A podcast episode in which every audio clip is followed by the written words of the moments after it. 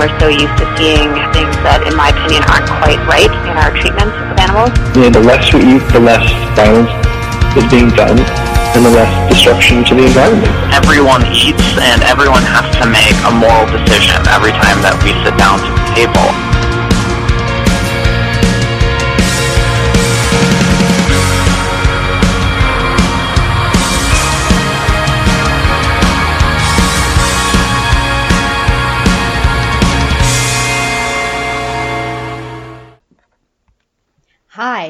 Welcome to the Animal Voices radio show, Western Canada's only radio program dedicated to animal advocacy and compassionate living.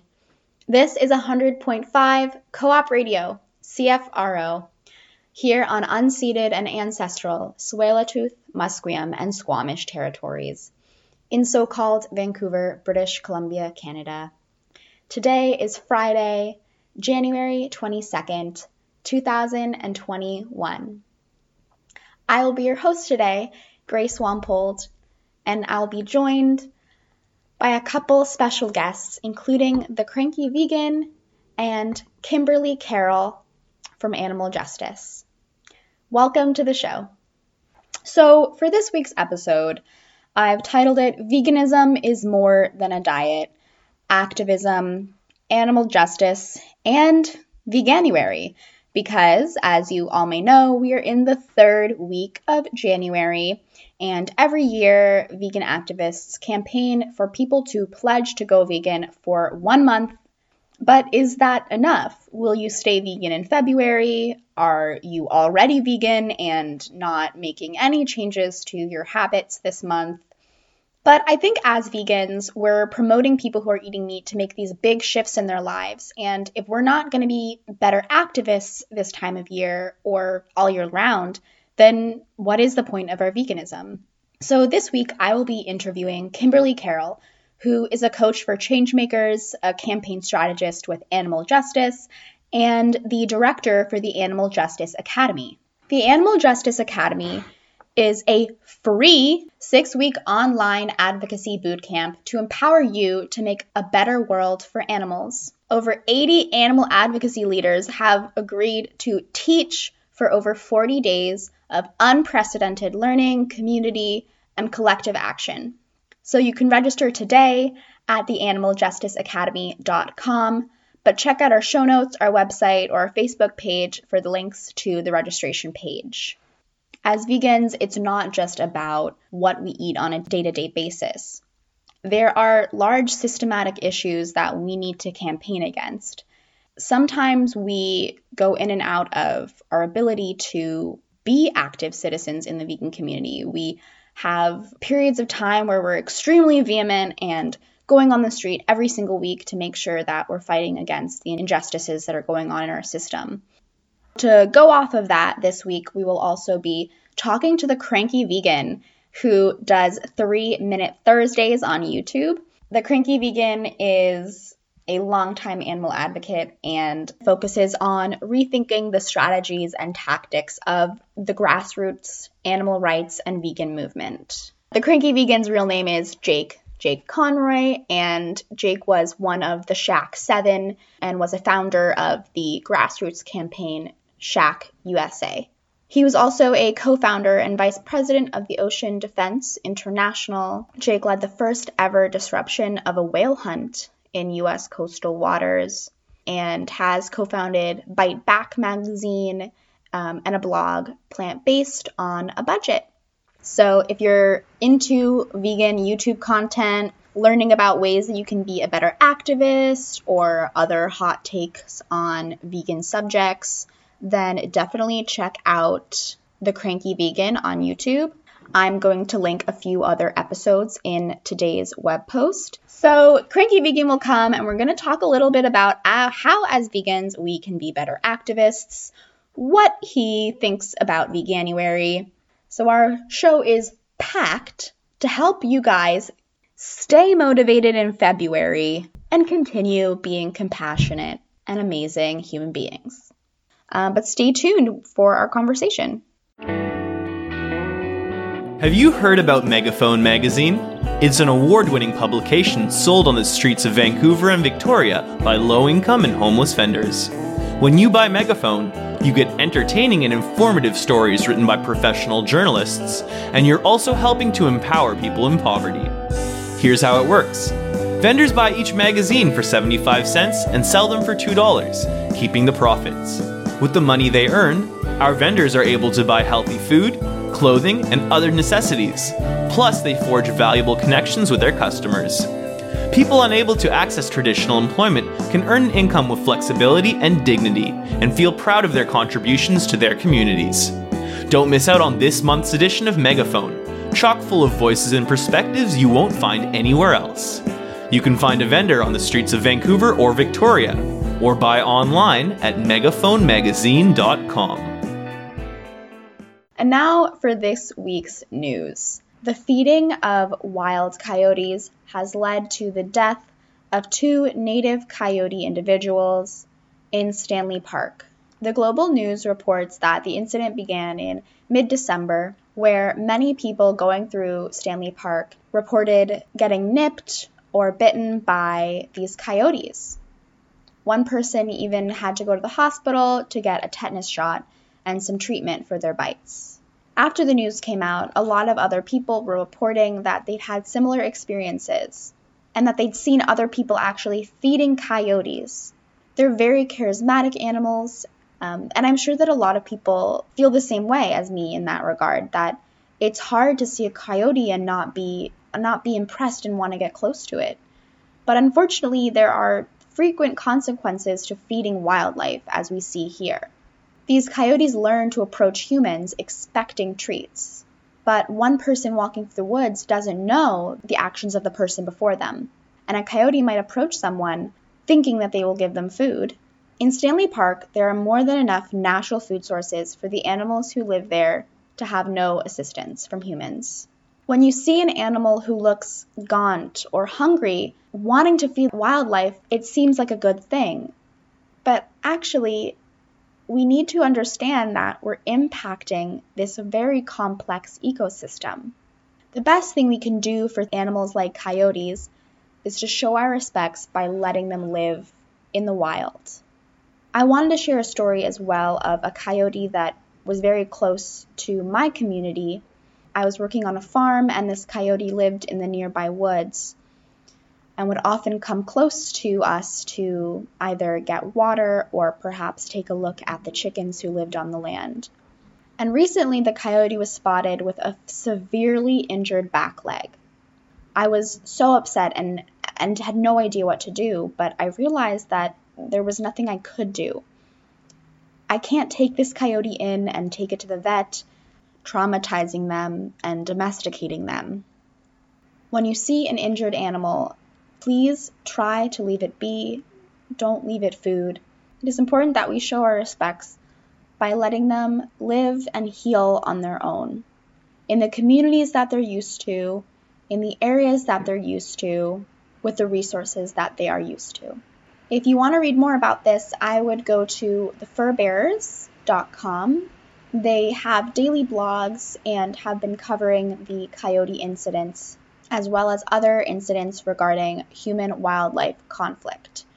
So let's help them out by not feeding them and teaching others to let coyotes stay wild. There are a few notable job openings that I wanted to share with everyone today. The Very Good Butcher is now hiring. They are looking for ambitious team players who want to grow with this fast paced plant based industry and they're looking for a variety of different jobs at their facility in Vancouver. So if you're thinking about moving to British Columbia or you're already in BC and need a job that aligns with your values, check out Very Good Butcher. Now, if you go to their Facebook page, and I'll link that on our web post and our Facebook page as well. They have two slots to book interviews. One was yesterday, the 21st of January, and then next week on the 28th of January, you can also book your interview. On those days, they also have virtual job fairs, so you can check out all the positions that are opened. I'll write down all of those in this week's web post as well. It's actually quite a few positions, and I don't know if you guys remember from two weeks ago, we were talking about the Very Good Butcher because that episode was all about investing. They recently made their company public, so if you're not interested in working there, you could go ahead and invest in stock. Check out Invest Very Good Food if you do want to invest. Plant based foods are definitely a growing industry, as we can all see. Another job opening that piqued my interest was for the Toronto Vegetarian Association. Their job opening is for the executive director. They are a pro vegan nonprofit out of Toronto if you are in the Ontario area or looking to move there. And they're seeking someone who's charismatic, love that word, someone who is a vegan has worked in nonprofits before and preferably in an executive director position. So check that out. That will also be linked in today's show notes. Hey, Jim, did you know you can adopt a show for less than $20? Really? So does that mean for a hundred bucks I could adopt a whole month? Yeah, and if you're cheap, you could choose February and just pay 80 bucks. Vancouver Cooperative Radio. CFRO 100.5 FM. Hello, welcome back to the show. We're going to start out with Jake Conroy talking about Veganuary and then debrief with him. So here we go. Veganuary, uh, the time of the year when plant based diet advocates encourage people to eat plant based for a few weeks at major restaurant chains, which the animal liberation movement rolls their eyes at and throws up their hands. And then the animal rights movement continues the debate over what veganism actually is. And welcome, welcome to Veganuary. So let's get some things out of the way quickly, right? Right from the jump. I'm happy there are more plant based uh, options in the world. I'm, I'm happy more people are interested in eating plant based diets. I'm happy there are people that do educational outreach on, on plant based diets and veganism and, and try to get folks to change. I think educational outreach is really important. I also know that despite the statistics and follow up surveys and everything else Veganuary does, and, and people will tell me in the replies, but there still is no way of telling the effectiveness of, of this month long push. We don't know what people actually do after January is over, right? Despite what they might mark in a follow up survey, eh, because peer pressure is a, is a real thing. What we do know is that statistically, people generally go towards a plant based diet because of their health or because of the environment. And according to Veganuary, they concur with those statistics. According to them, only roughly one third signed up for Veganuary because of animal issues, right? But but to be fair, their stated goal is to get people to go vegan for animals, uh, for the environment, or their health. However, statistics push back on that as well, right? In, in, that most people stop being vegan within a year of switching. So one could reasonably deduce that a lot of people generally fall off the vegan bandwagon because it's not political. It's a fad diet or it's, you know, being done for something far removed from them like environmental destruction that's happening halfway around the world. So, uh, one has to ask like is the stated goal of getting hundreds of thousands to pledge to eat plant-based kind of for a month like does it even have a lasting effect? Statistically, we don't really know. But what we can get from statistics is the answer is uh, not really. Veganuary also pushes corporations to provide more plant based options, right? So, Veganuary celebrates and endorses places like KFC, Kentucky Fried Chicken, uh, Burger King, McDonald's. They play, they endorse and praise these places for adding uh, plant based menu items for, for the, the month of January. Again, to be fair, Veganuary does indicate some of those places keep those menu items on for longer than just the month. But I mean, uh, the real question is like, who's buying the items? I dove into this a, a, a, bunch a while back when like the Impossible Whopper came out and Beyond Meat went international through all the different markets. And the reality of it, from what I could find in, in articles and studies, is that meat eaters weren't really switching to plant based items. It just meant that more plant based folks were eating at places where they normally didn't, like Kentucky Fried Chicken, like McDonald's, like Burger King. Because in our capitalist systems, it's quite possible for both things to happen without one canceling out the other.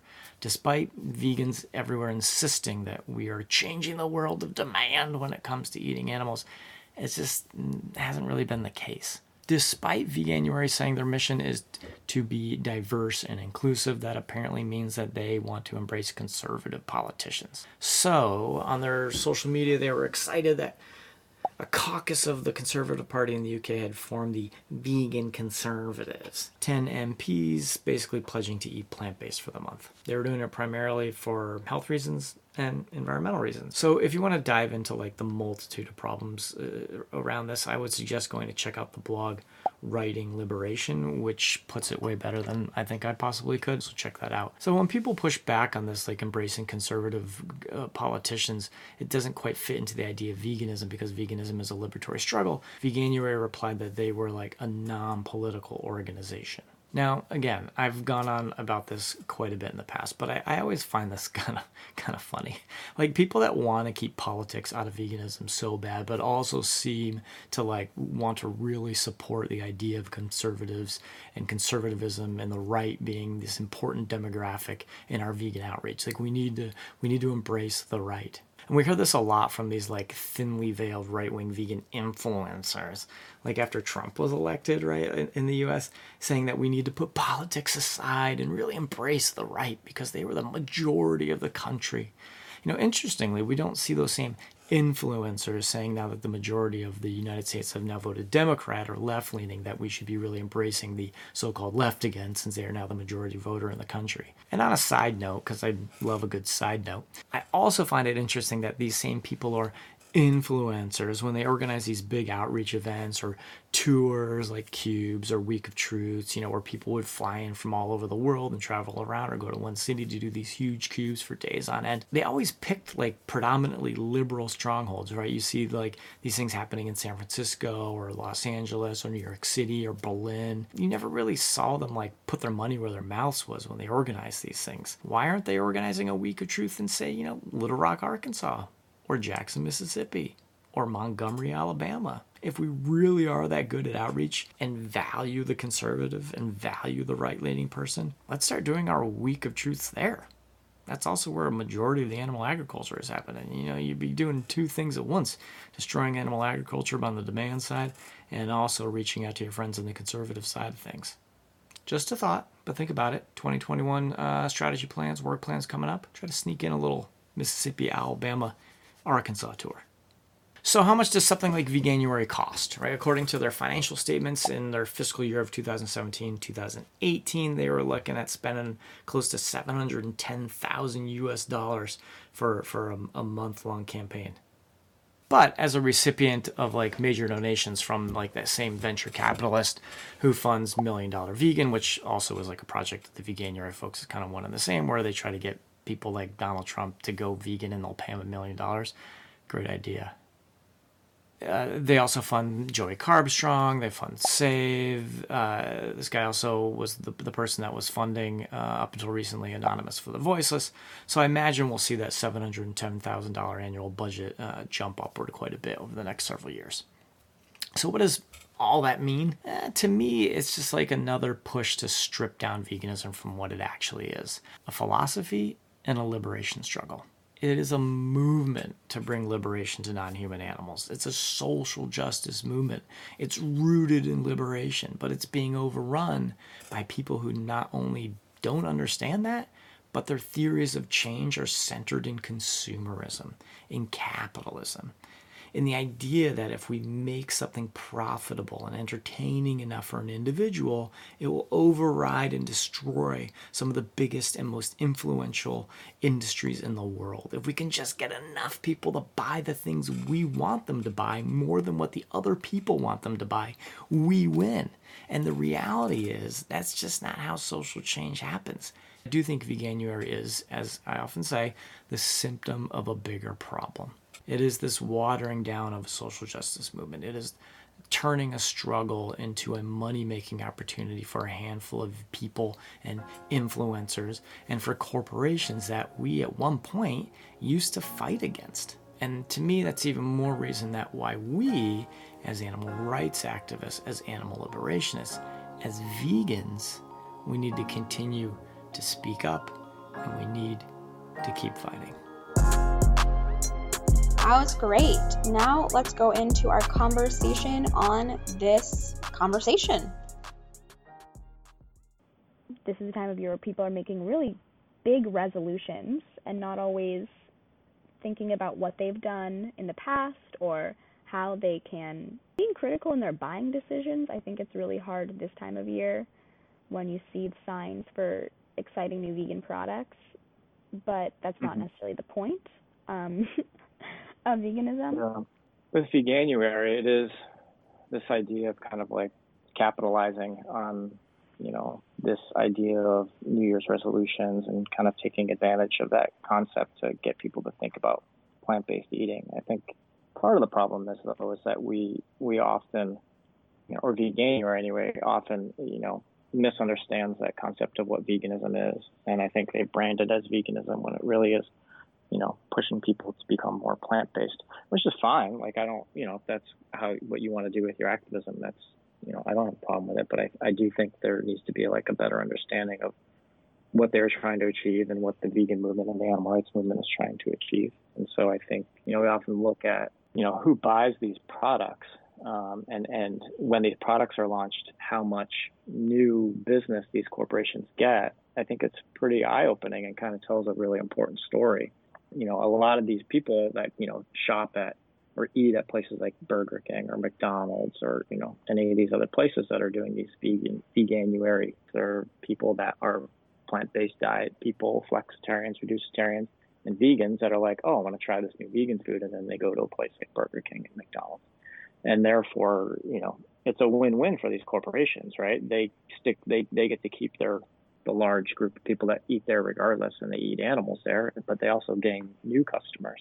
Or rather, uh, eating at places like McDonald's and or KFC are, is embraced um, because of things like Veganuary. And I think we often lose sight of like what we are trying to achieve as a vegan movement and an animal rights movement.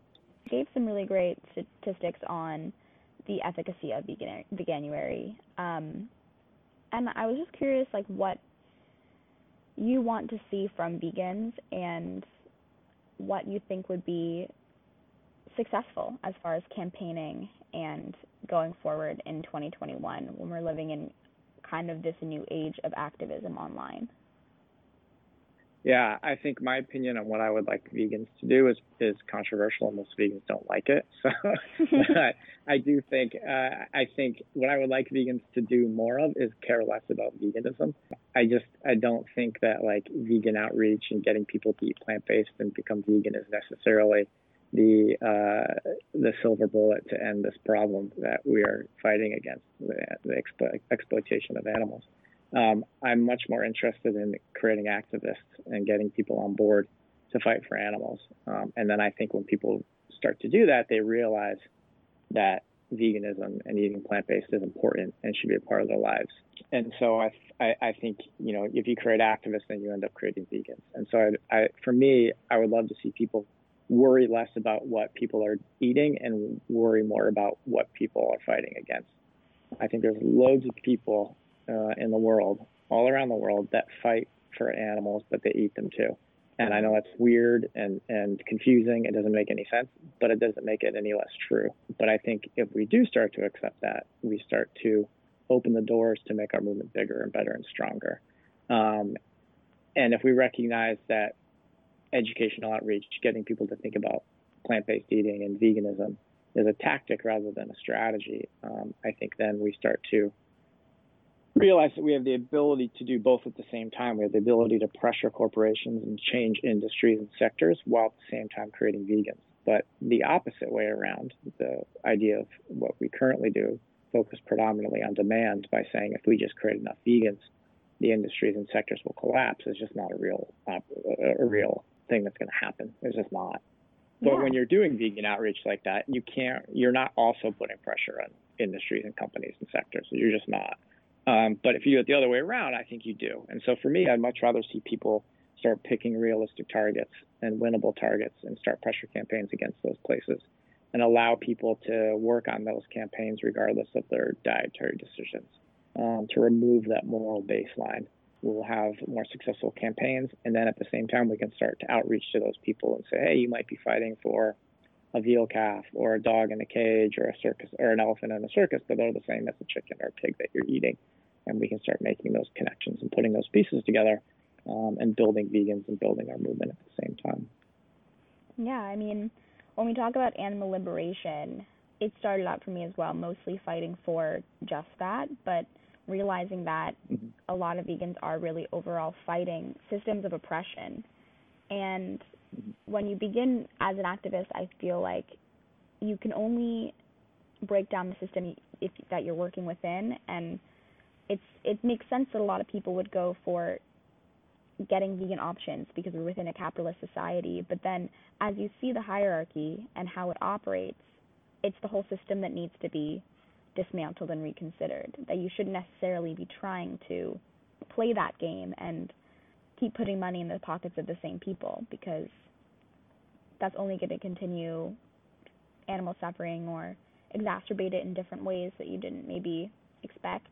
I mean, I, I enjoy a, a vegan option as much as the next person. Don't get me wrong. You know, I do think that like there is value in like you know everyday people feeling comfortable to and, and having the ability to eat plant-based foods. But again, I, I don't think that's what's going to achieve the things we want to achieve. Like presuming that you are interested in animal rights and animal liberation. So yeah, I think like again, outreach and and getting vegan options and all those things are fine tactics. But I don't think as a strategy, as a whole strategy of like, oh, if we just get enough vegan options, then we'll get enough people interested in plant-based eating, and if we get enough plant-based eaters, then will affect the demand, and then like the largest corporations in the world will just collapse because we've moved the needle from two percent of the population to three percent of the population eating plant based. Like it just doesn't work that way. It's never worked that way. Yeah. Um, are there any like specific campaigns this year uh, that kind of got you excited, or anything on your horizon that you want to share? Yeah, there's um, there's always campaigns going on that I think are cool. A group now called CAFT, Coalition Against Fur Trade USA, against a designer that used fur, which is kind of a big deal. And they started a campaign against her, and within two weeks they um, they got her to drop fur altogether. And now they're moving on to some new targets, so I think that's exciting. I think um, the campaign to ban fur in Wellesley, Massachusetts is exciting simply because it was just started by like one or two people that were like, hey, we want to ban fur in our city. Um, and they just went ahead and did it. And they're the first city outside of California to have done it. Animal Rights Alliance in Sweden is doing some really great work around the fur issue. Direct Animal Action in New Zealand, they're doing really smart campaigns and they're winning against uh, mega farm projects. And now they're working on uh, the rodeo. Um, yeah, so I think there there is some some cool campaigns going on. There's people doing good work. I think when people look at that and they think, well, it's just fur, it's just this or just that. I think the important thing to recognize is, is that these people are being realistic about what they're capable of accomplishing. And yeah. I think that's, again, something that we often fail to do in the animal rights movement. But they're looking at what they want to change and they're looking at it strategically and thoughtfully and with a realistic lens. And they're going out there and they're doing it and they're winning. Um, and I, I think that's what we need more of. It can be hard to hone in on a realistic campaign or one thing when you do care about so much. And I feel like, especially this year with fur and what's happening with mink farms, we are seeing that there are links to, you know, obviously zoonotic diseases, and a lot of people who who aren't vegan are making that connection and saying maybe we need to ban fur. So even in relationship mm-hmm. to that, that's a really relevant uh, campaign example of, regardless of your eating habits, fur is just something that we shouldn't be using anymore. And I think with COVID as well, we're seeing um, like a, a big push to to get rid of like live markets and things like that. Yeah. And I think people look at that and well, that's speciesist or that's you know that's one baby step that's not doing anything. But I mean, if you could live in a world that didn't have fur anymore or didn't have live markets, why would you not want that? because it wasn't exactly what you wanted it to be because it's not your end goal. But I think you know if we start recognizing that we have to take steps towards our, our greater end goal, mm-hmm. um, we start to realize these things are really important to do. You are listening to Animal Voices on Vancouver's Co op Radio 100.5 FM CFRO. 100% listener sponsored radio broadcasting live from the east side on unceded Coast Salish territories.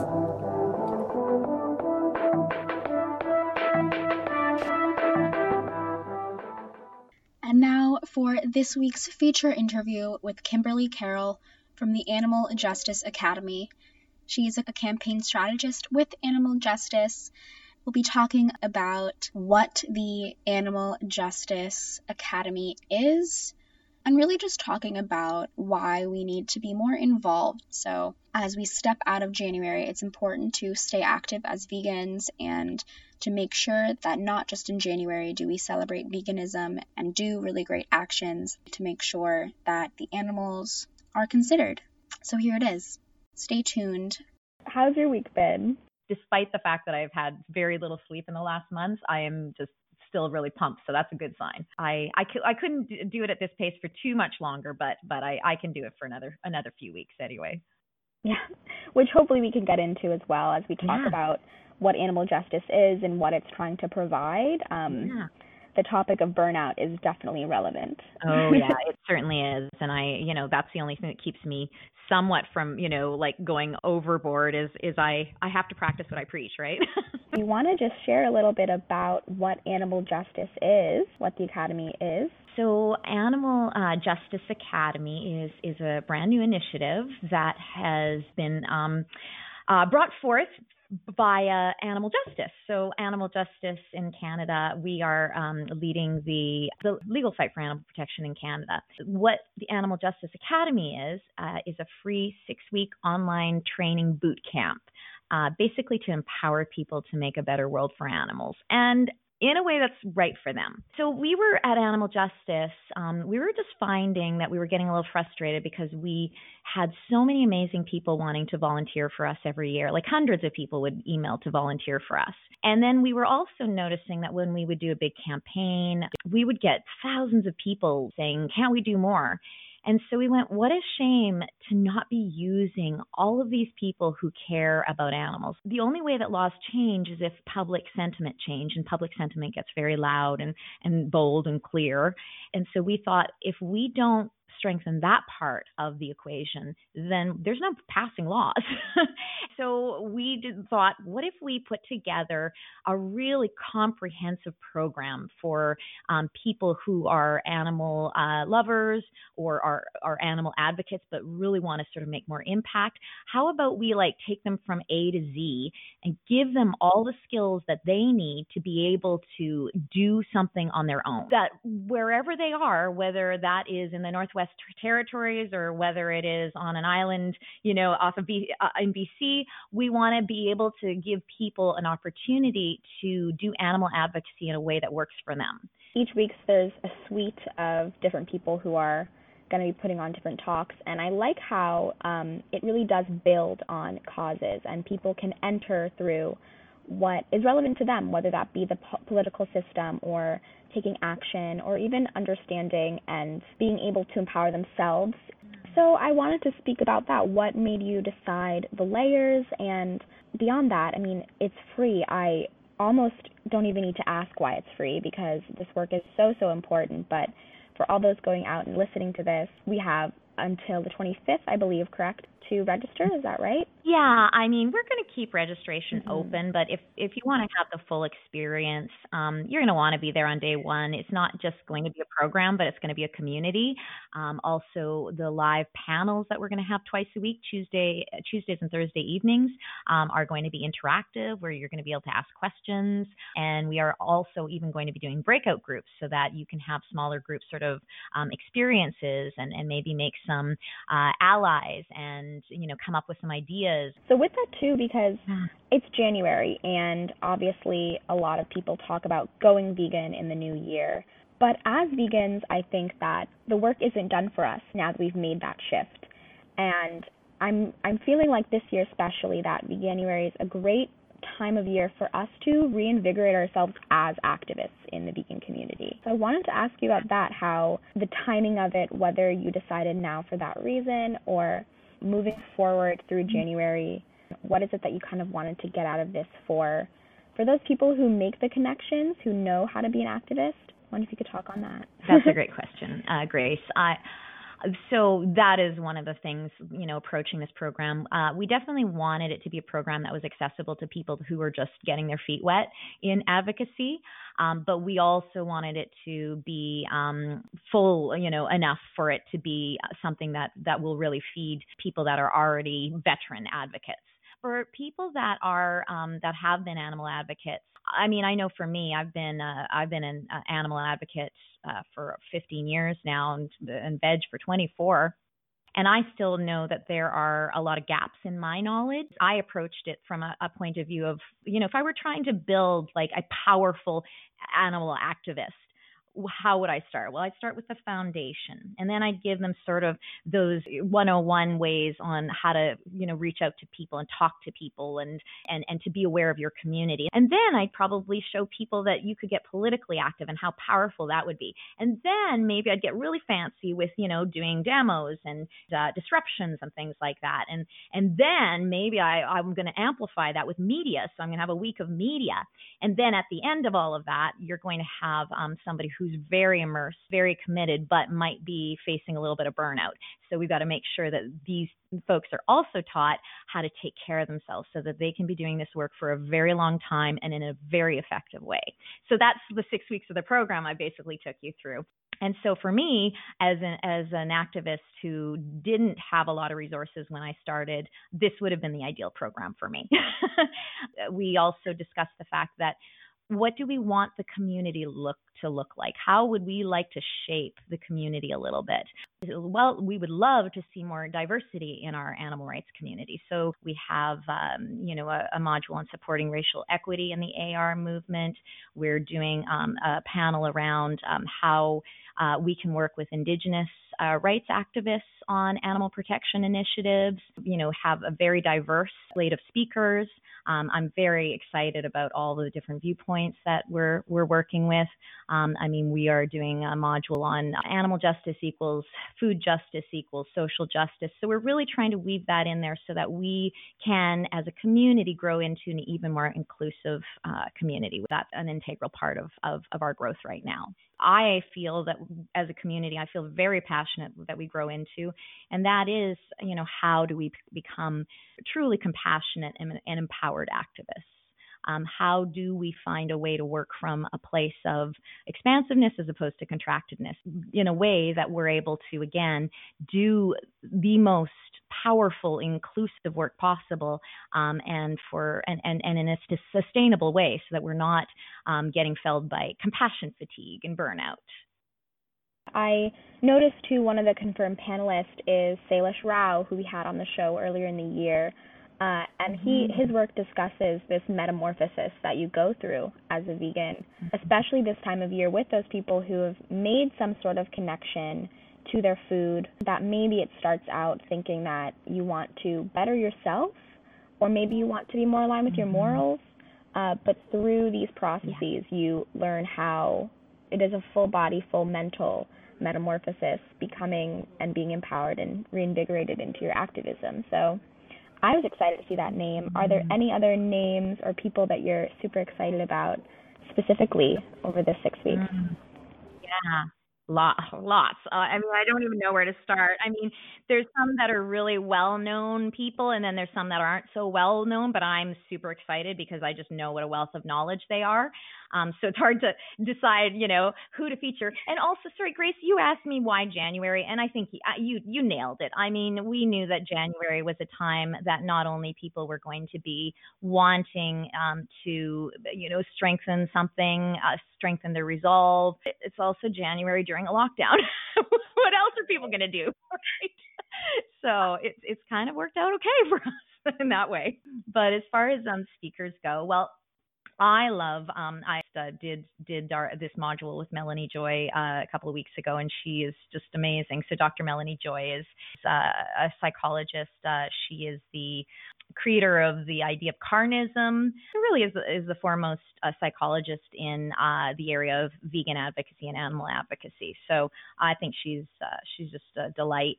Uh, I I love uh, badass vegan John Lewis. I I just think he we need more of him in this movement. Everybody knows him sort of as, as, as a funny, sassy, you know, take no shit kind of, you know, person, but he is just a very wise activist in so many ways. So he's going to have um, some incredible stuff to share. Uh, we also have um, uh, members of Parliament, uh, Elizabeth May, um, you know, former uh, uh, Green Party leader, but head of the Green Party in Parliament, and then of course one of our our wonderful friends, Nathaniel Erskine Smith, who's just been such a champion for animals uh, in the Canadian government. I mean, we have super activists like Anita Krajnc, and Jenny McQueen and Amy Soranno. Uh, we have Gwenna Hunter from uh, Vegans for Black Lives Matter. She's just incredible. So I'm excited to have her um, involved. Uh, Dr. Tushar Mehta, not only is he an expert in health, but he's an expert in the environment. And, and I'm kind of excited about this one. Um, um, Dave Meslin, I don't know if you know Dave Meslin, but he's uh, an electoral reform expert, quite well known in the political scene.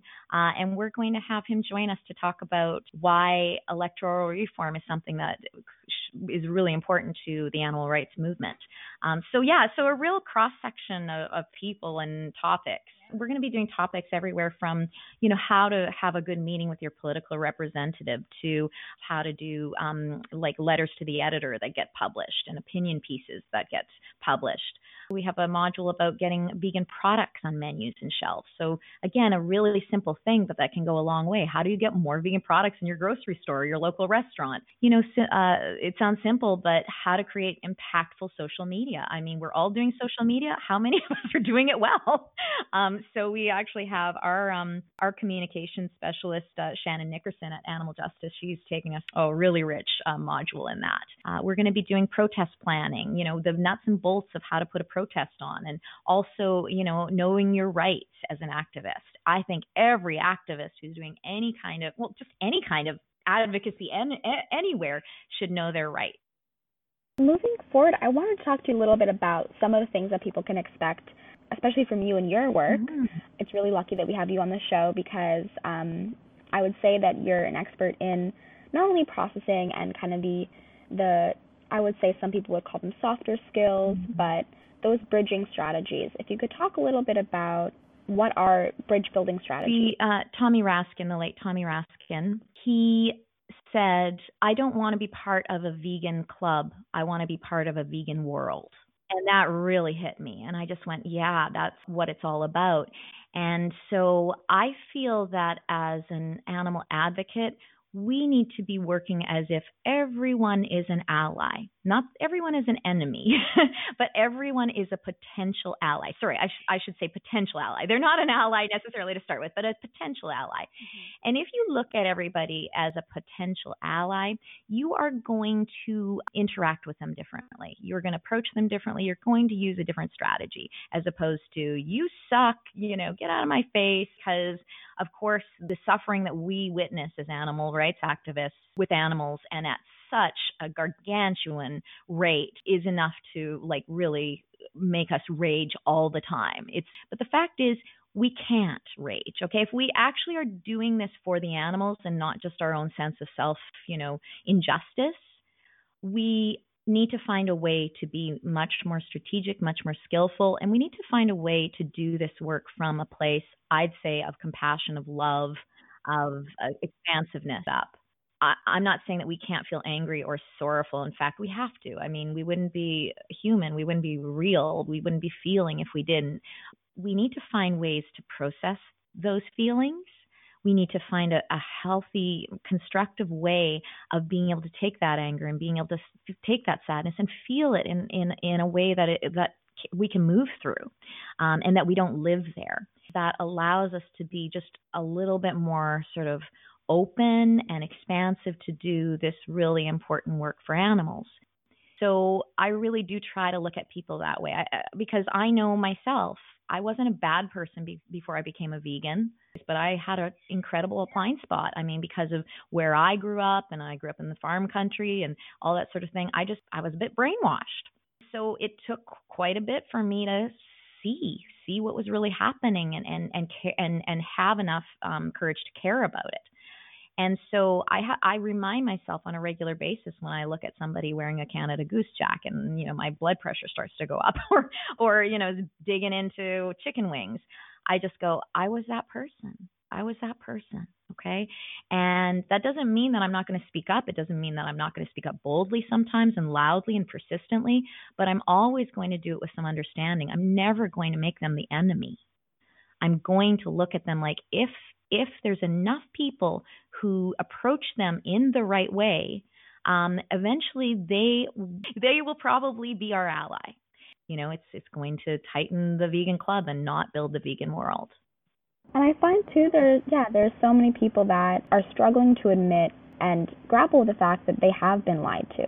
And it's it takes a lot of courage to admit that there are parts of your life that need to be rethought or reconsidered. Yeah, it's it's really hard to listen to something that implicates you in something really horrible, right? It's hard to be the bad guy and and so one of the things that I often you know talk to people about is is in sharing um you you know about veganism or animal rights you know I really do try to come from that point of view of hey I was in your shoes and and then this is what I discovered and this is to just really come from that place like I know I know I love I loved meat. Like I was a big meat eater you know? And then i just say but i was also a big animal lover and there was just a day when my love for animals got a little stronger than my love of meat you know? And then it wasn't so hard. It was actually a lot easier than i thought it would be. So you know it's that kind of conversation that brings the walls down because as soon as you point a finger and say you bad you know, of course nobody's going to listen. The walls go up and, you know, 360 around them. There's a fortress, you know. And and so I always sort of work by the adage, you know, the moment that you judge someone is the moment you lose um the ability to influence them so you know to be able to again look at people um and i know it's hard and believe me i i still get angry i still i still have incredible sadness and sorrow i'm never going to not have that um, but I've got tools now that help me, you know, work through them fairly quickly. Um, again, not tools to ignore them or repress these feelings. These are real feelings. They need to be dealt with. Okay. I'm never going to advocate that, but tools that um, will help you move through these emotions without um, hurting yourself or others, basically, emotionally or physically.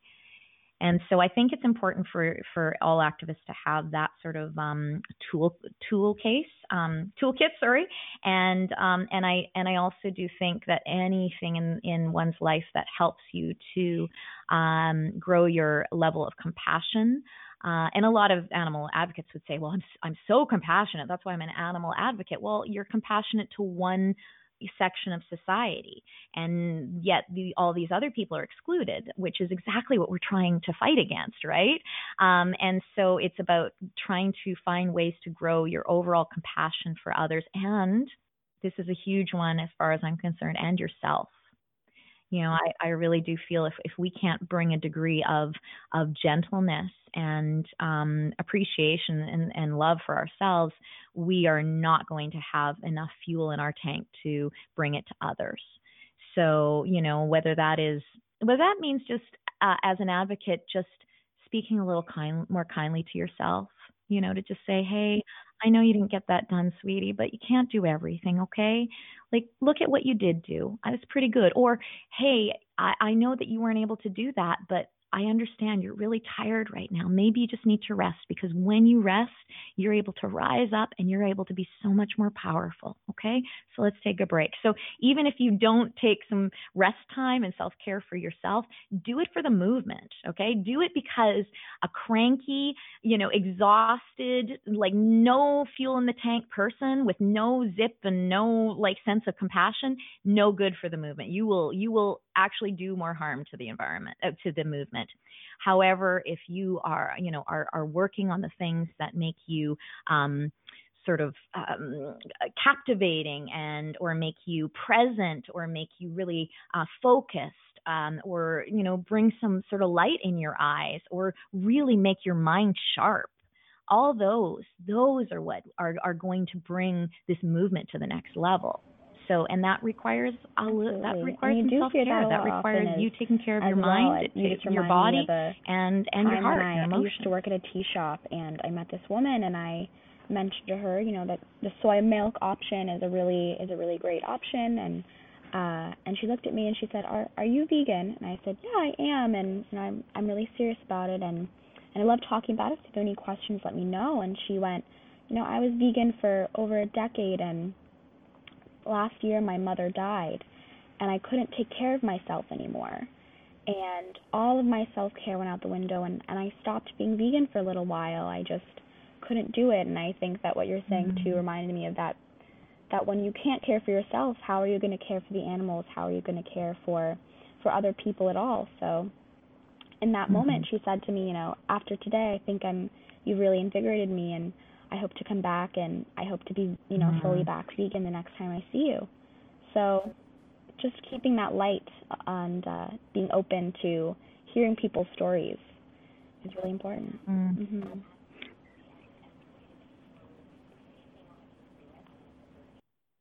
Oh yeah.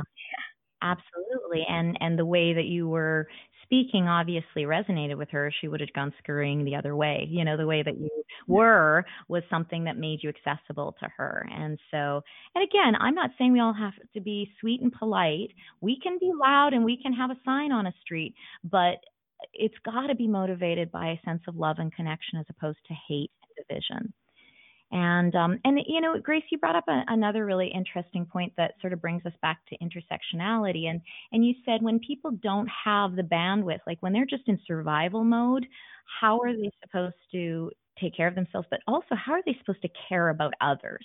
And so, you know, that's a, a big piece, I think, of why um, our support of other movements is so important because we need to help, you know, people that are, are marginalized in various ways feel much more um, uh, empowered. They, you know, feel like they're safer, feel like they, you know, um, that they can move in this world in a, in a much sort of uh, freer, more uh, empowered way.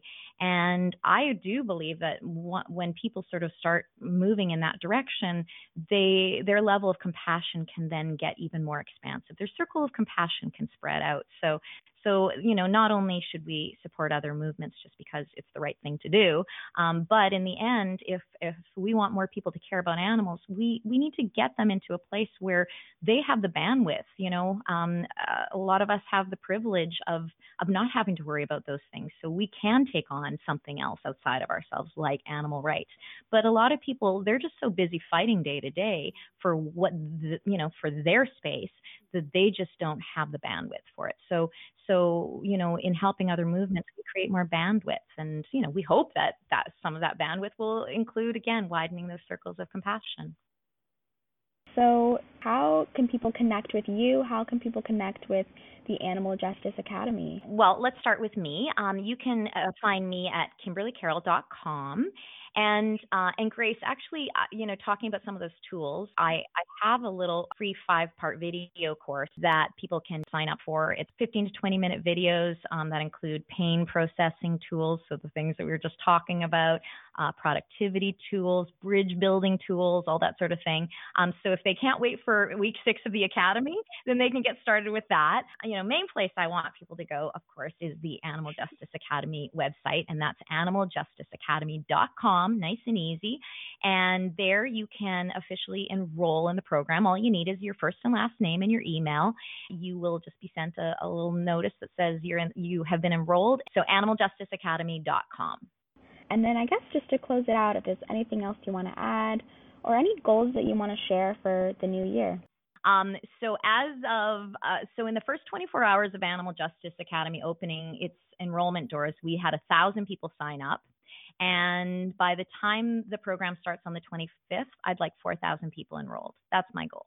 We will share all those links on the web post too, so it can go to animalvoices.org and we'll have that in the show notes as well. And, and there are so many topics too, Grace. Uh, I didn't even do any of them justice or the speakers. There's so many that are going through my head. Oh, I forgot to say that person, that person. I mean, it's difficult. There's pushing 100 people that are going to be involved, so I mean, we don't have time on the show to name everyone. Yeah. Yeah, so thank you so much for your time. Thank you, Grace. Thanks so much. It's been a while since I've been on Animal Voices. It's been a few years, so it's nice to be back. Thank you so much for coming on the show, and I hope you have a very exciting but productive and heartwarming week overall. I guess six weeks. okay, that sounds great. You have a great rest of your week, and we'll see you in the academy, okay? Yeah, you too. Okay, bye. Bye bye. Bye. That is it for this week's show. I hope you enjoyed our feature interview. If you're just tuning in now, I was speaking with Kimberly Carroll from the Animal Justice Academy. You've been listening to Animal Voices radio show on 100.5 FM Co op radio on unceded and ancestral Tsleil-Waututh, Musqueam, and Squamish territories in so called Vancouver, British Columbia, Canada. Please join us for next week's show on January 29th, the last Friday of the month. This has been a jam packed show, and I don't have much outro time because of that. Definitely, we here at Animal Voices would love to stay connected with you. So if you want to hear more about this week's show, connect with us, or get those links to all the things we've talked about, go to animalvoices.org. Our past podcasts are also available on Apple Podcast and Google Play, so you can subscribe to us there and never miss a show. Join our Facebook page or join us on Instagram at Animal Voices Vancouver. And if you want to get in touch with us, let us know what you are doing or send along some show segment suggestions. You can send us a note on Facebook or send us an email at info at animalvoices.org. And yes, we do have a Twitter, Animal Voices YVR, so check us out there. I've had a lot of fun this week, talked to a lot of super cool people. I'm going to end the show with Courtney Barnett's song Dead Fox from her debut album, Sometimes I Sit and Think, and Sometimes I Just Sit. It was released in 2015, and this is one of the albums that I've probably listened to more than any other album over the years. So please enjoy it. It's all about the environment. Definitely pay attention to the lyrics and stay tuned for Radio Eco Shock with Alex Smith coming up right after this. Thank you so much for listening to Animal Voices today. Stay, stay safe inside and remember to be kind to the animals.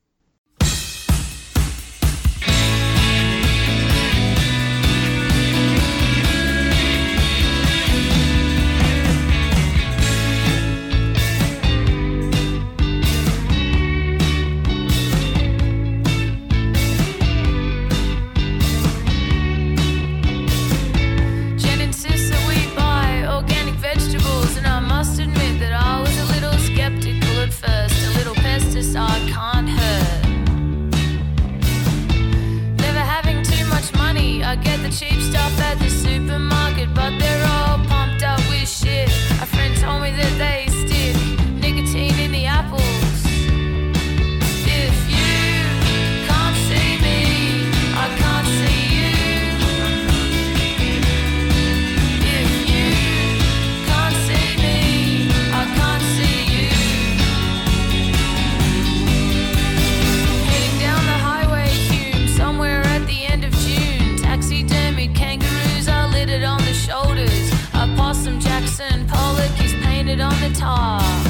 Sometimes I think a single sneeze could be the end of us. My hay fever is turning up, just swerved into a passing truck. Business overtaking without indicating.